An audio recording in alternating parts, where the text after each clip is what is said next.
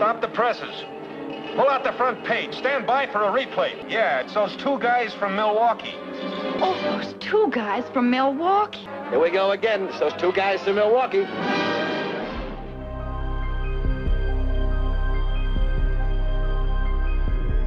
Welcome to Unknown Orbits, the podcast in which two writers discuss everything science fiction from Gernsback to Roddenberry.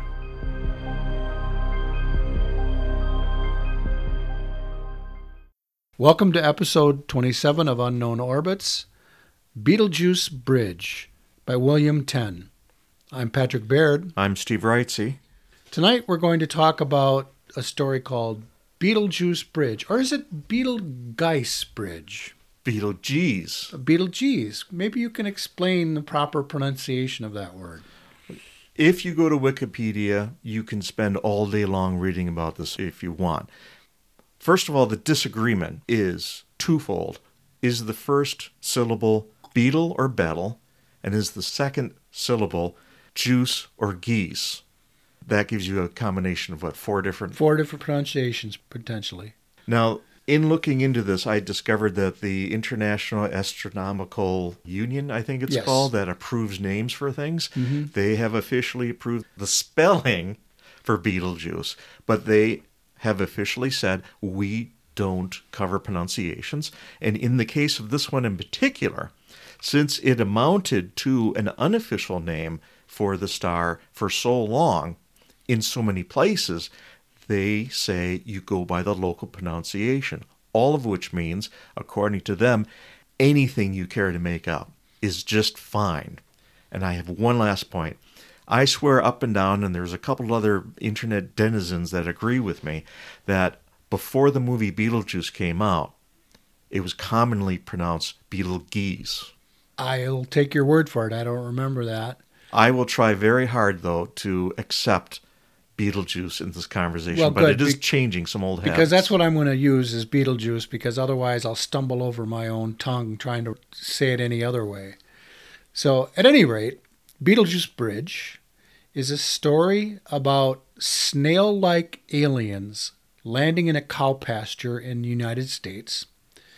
The government rounds up a Madison Avenue public relations team to give them the job of selling the aliens to the American people. So their landing is kept a secret from the American people for like a month or more. During that time, protagonist of the story is finding ways to market and sell the aliens to the American people.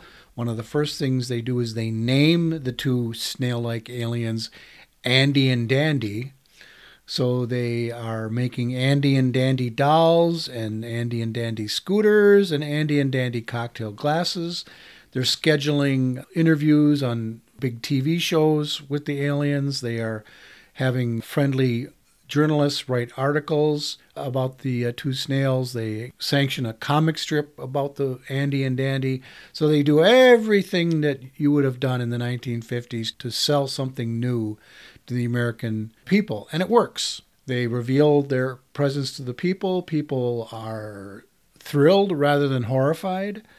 They get ticker tape parades down Madison Avenue and they pose with Hollywood starlets. They do a world tour where they're meeting dignitaries from all around the world. And the whole thing is going swimmingly for quite a while. And then during a overseas interview, they disclose that on their planet in the Betelgeuse system, they have a life extender. So they go through a process where their life gets extended on a regular basis to give them near immortality.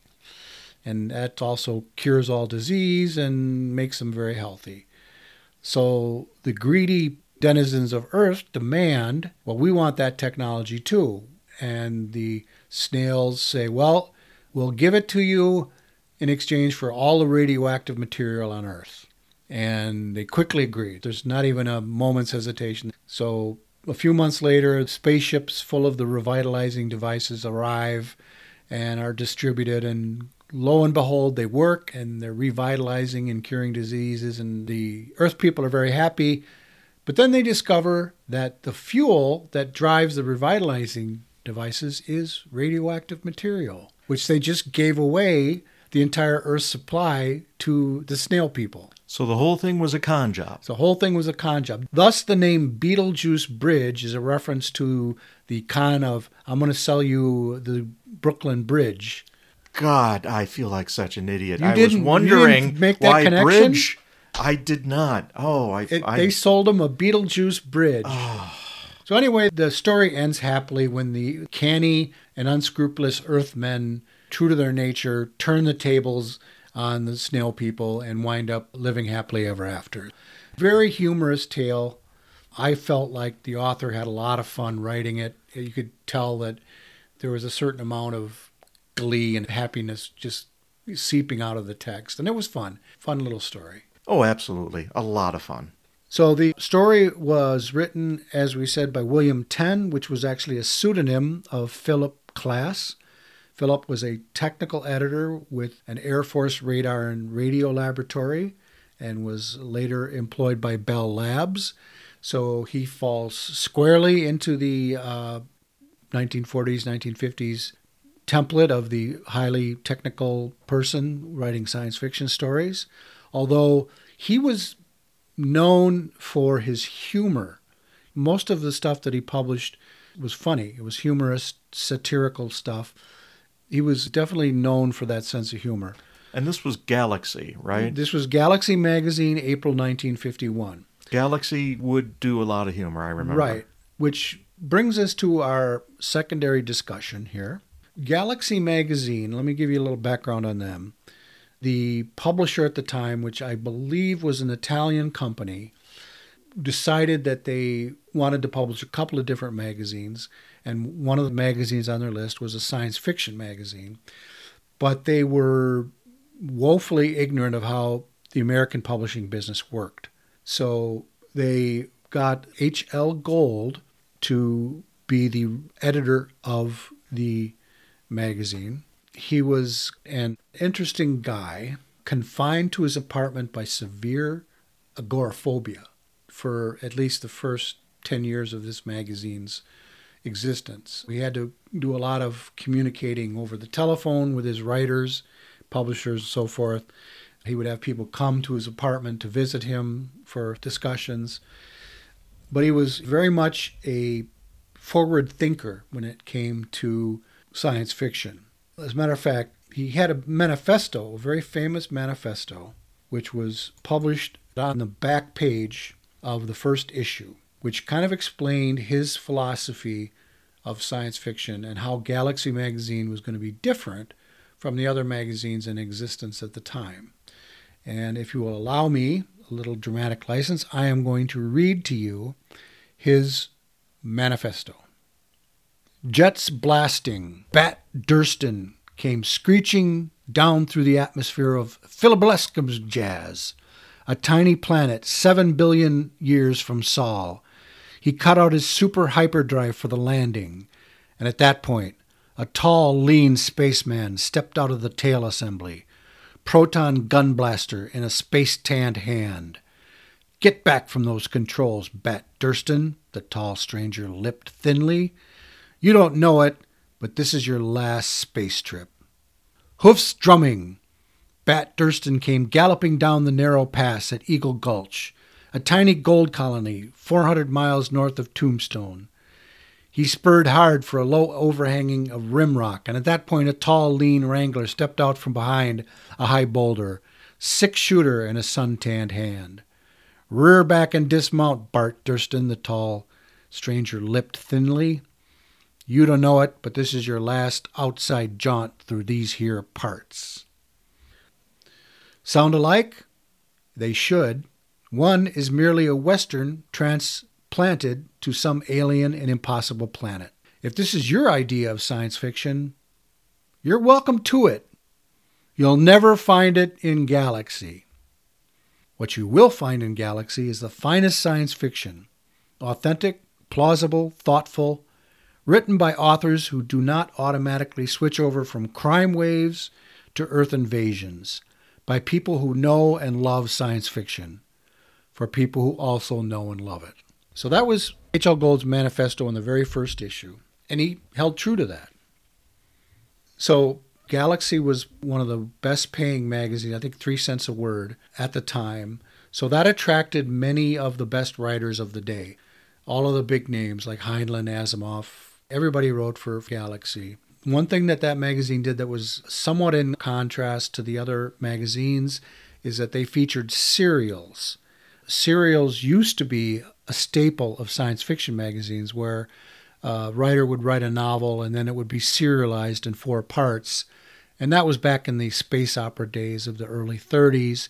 But Campbell was somebody who discouraged that in Astounding Magazine, and uh, a lot of the other magazines kind of fell into that same style where it was mostly short stories, not too many serials. Galaxy Magazine was always serializing stuff. I think it's surprising that Campbell turned away from it because serials encourage your readers to stay with the magazine. Well, I wouldn't want to say that Campbell never did serials. I'm sure he did of some of the more important stuff that came his way. Reading between the lines, it seems to me like serialized novels was a hallmark of the pulpy science fiction novels of the early 30s. There were usually planetary romances and big space operas. Those were also the days, don't forget, of the movie serials. So the whole idea of keeping your readers tuning in from issue to issue, finding out what happened after the cliffhanger at the end of last issue's serial. I think that Campbell and others felt like that was a cheaper form of fiction, perhaps. So for Campbell, the change might have been more about image. I think so. Because don't forget, what was Campbell all about? He was trying to have really good quality science fiction, and that would be the selling point of the magazine. So Galaxy, like many other magazines, started out in a digest format. We already talked in a previous podcast about the paper shortage during World War II that hit the pulp magazine industry pretty hard. By 1950, most of the existing science fiction magazines and m- many of the pulps that survived had switched from the pulp format to a digest format. I should say that the first issue of Galaxy was October 1950. This was copying the extremely popular Reader's Digest. So, if any of you remember the format of Reader's Digest, this is what was adopted by most science fiction magazines in the late 40s into the early 1950s. The tone of most of the magazines in that era went away from the half naked woman being groped by a tentacled alien and rescued by a guy with a blaster. That sort of art, for the most part, went away. Not all of them. Well, I'm sure. Certainly, Planet Story was, was still around, and Planet Stories absolutely was still doing that. But at any rate, you and I have a little bit of a divergence of opinion here. No. Yes, we do. What began in the late 40s into 1950 was an explosion of titles of science fiction magazines. You had, I believe, you had eight in 1949, and then you had dozens a few years later. I think a stat I remember was 1954, like 42, something like yes. So you went from maybe eight to 42 in a matter of a few years. Imagine that. Imagine you were a science fiction writer and you had 42 different publications to choose from to sell your works to that meant that anything you wrote would almost guaranteed to be sold. So that's pretty fantastic. Galaxy was one of the leading edge publications. Almost immediately, once it appeared on the scene, it was very successful in terms of its reputation and its standing in the community. It almost immediately rivaled Astounding Magazine as the premier science fiction magazine of the day. And for good reason, because it published a lot of really high quality fiction. Now, it stood apart from Astounding Magazine in its approach to science fiction. As we've talked to ad nauseum on this show about John W. Campbell, his stories were very hard science based, a lot of problem solving, the competent man, very much a positive futurist orientation towards science fiction. Galaxy was much more character and people oriented, I think. Yeah, more the effect that science and technology had on people. And Beetlejuice Bridge is a good example of that. It's funny, and there was a lot of humor published in Galaxy magazine, but the underlying point was how the appearance of aliens was not a matter of life and death for the planet Earth. It was how did Madison Avenue and Hollywood respond to the appearance of aliens, which is a very different sort of a question than you would have gotten in Astounding Magazine. I love that idea in the story that you have this jaded professional who is using his usual bag of tricks. Yeah, and Astounding Magazine was not unknown to have humor in it. But I think if this would have been an astounding story, it would have been some kind of a problem solving story where the aliens land and instead of a Madison Avenue guy, they send in an engineer to try to build something for the aliens or come up with a translation device so they can understand the aliens or something like that. It would have been much more of a technical story. And there's nothing at all technical about this story at all. There's not one bit of science or technology in this story. I mean, they don't even bother to explain how the life replicators worked. Yeah. Except that they required atomic fuel in order to operate, and that's it. So, Galaxy was, I don't know if the word softer science fiction is appropriate, but. That's what's often used. Right. It was a magazine that was distinct from Astounding and what had come before, but was every bit as good of a quality magazine as Astounding was, even in its best days. So it was an important development, and it came at a time when, as we said, science fiction was really taking off in the popular imagination. I happen to think that there's several reasons for that. I think it was to some degree the respectability of science fiction increased after World War II when you had all these inventions like radar and the Germans building missiles, the atomic bomb was developed, and science fiction writers predicted that. So I think there was a greater emphasis not only on science fiction coming out of World War II, but science in general. And I think the other thing that happened was that a lot of big mainstream magazines like Saturday Evening Post and Collier's were publishing science fiction stories by many of the top writers. Bradbury had a lot of stuff published in Saturday Evening Post. Heinlein got some stories published in those big magazines. So you got a million subscription magazine and you publish a science fiction story. I think that had to have some influence on it. So what do you think? Am I off base here or what's your take on Galaxy and the beginning of what you call the silver age of science fiction?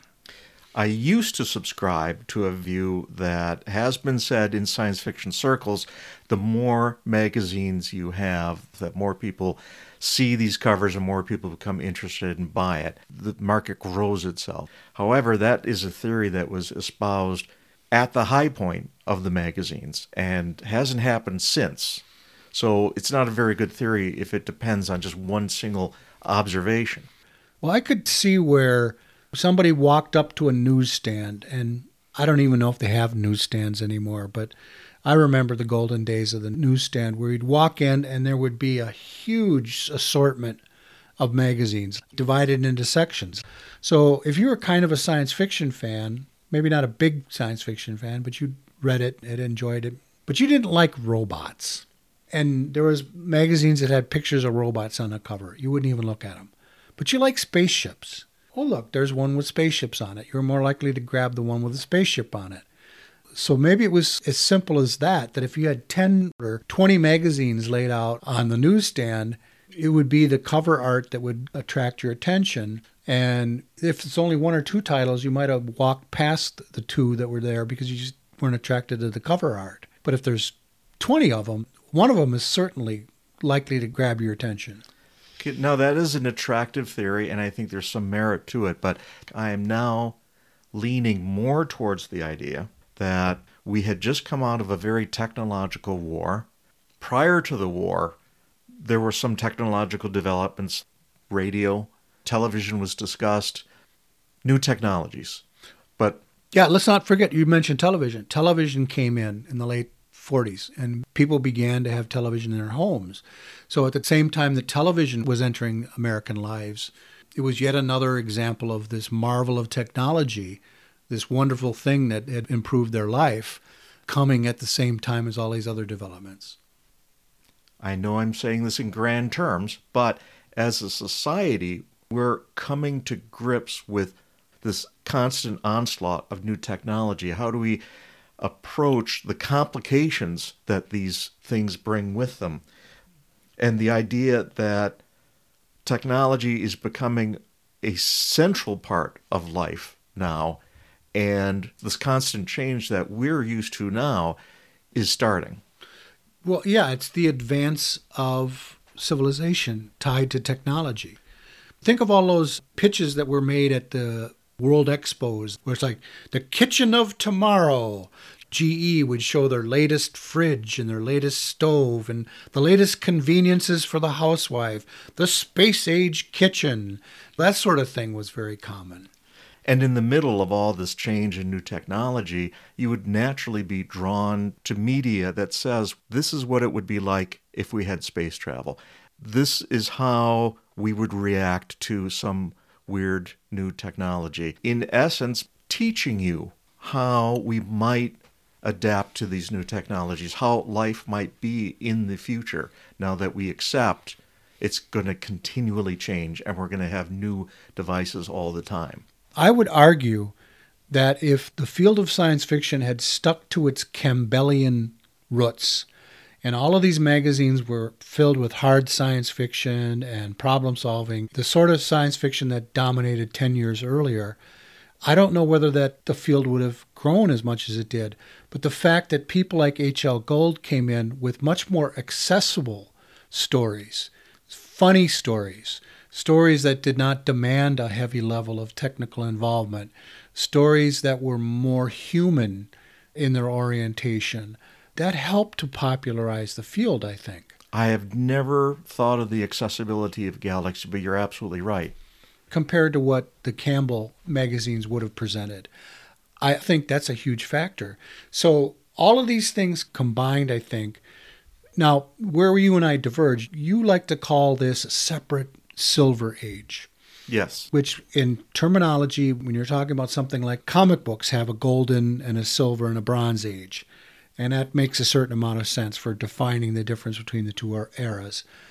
I like to look at science fiction from our period, from Gernsback to Roddenberry, from the 1920s to the mid 60s. I like to look at it as a bell curve, that it began with nothing in the 1920s, gradually built up to a peak in the 1950s, stayed at that level for quite a while, and then tapered off down to the 1960s when I talk about golden age, it's not merely popularity that I refer to, it's the quality of the writing. There's no question that John W. Campbell improved the quality of science fiction as editor of Astounding Magazine in the 30s and 40s. But I think the field really grew, really gained its greatest beginnings, at least, in the 1950s, because it broadened, because you brought in writers who were not engineers and scientists. They were writers. They went to college after World War II and they got degrees in literature or journalism and they came in as writers first. So, in my opinion, if you said, What's the golden age of science fiction? I would have said the real golden age of science fiction was the 1950s, just based on the sheer volume and quality of the writing during that period of time. And here's a great example. So, yes, you had really good magazines like Astounding and Galaxy and others, but you also had Planet Stories. Planet Stories was going strong in the 1950s. If you wanted a bug eyed monster groping a fair maiden story and stories of blasters and space opera, you had places where you can go get those stories as well. So I think that for the science fiction fan, that was truly a golden era. The reason I call the 1950s a silver age is because I think there's a very distinct difference between the science fiction of the 40s and the 50s. Obviously, there's going to be some overlap, but with the arrival of Galaxy science fiction, I think it was, well, as you said, more approachable, appeal to wider audiences. The topics within, take your typical Campbellian science fiction of the 1940s, it's a problem solving story there's scientists and men doing something, often using vacuum tubes. When Gold came along, people describe it as more people oriented, but it was also more widespread. That science fiction stories had every part of society in them. I don't think you could imagine a Campbellian story of a tomato farmer, but you would in Galaxy. A tomato farmer in Galaxy Any- finds yeah. an alien Any- artifact. Anything is possible. I would say almost anything is possible in Galaxy. We've touched on this, but there are a lot of stories of Campbell rejecting stories that went on to be published elsewhere to great acclaim. He was definitely outright hostile to certain ideas that went beyond the normal boundaries of science fiction, let's say. I'm a lot more open to the argument that Campbell did shape science fiction in the 40s. However, But he Like- also restricted it, I think. well, I was going to say, like the founder syndrome in a corporation, Good point. he becomes a gatekeeper, he rejects new ideas. Right. But to be fair, Astounding magazine remained popular throughout the 1950s. So Galaxy did not come in and push them aside. It was because the entire field was expanding in popularity that there was room at the top for another magazine. So Campbell and his style of fiction continued on well into the 1970s. I think he stepped down as editor in 71, 72, something like that. So throughout the 60s, he was still around, Astounding was still around, publishing the same sort of stuff. So it remained popular. With any sort of genre, you're going to have the hardcore fans who always want the same thing. So they probably didn't like all of the stuff that was being published in Galaxy. They wanted their competent men and their problem solving stories. So there was a place for that. Yes. Steve, do you have any further thoughts on Galaxy or the early days of the Silver Age? To me, the Silver Age is the, the absolute apex. When I wanted to become a science fiction writer, I didn't want to become just a science fiction writer. I wanted to become a magazine science fiction writer in the 1950s. It was such an exciting time for science fiction. You finally had the big three astounding, galaxy, and fantasy and science fiction. And I could go on about that for a while, but we haven't really talked about fantasy and science fiction yet, and we're going to, aren't we? In the next episode, we will be talking about that particular magazine and its impact. I look forward to it. All right, that's it for episode 27. Please tune in next week for another journey into the golden age of science fiction. I'm Patrick Baird. I'm Steve Wrightsey. Keep watching the sky. That's all for today. Pat and I thank you for listening and invite you to come back for the next episode of Unknown Orbits.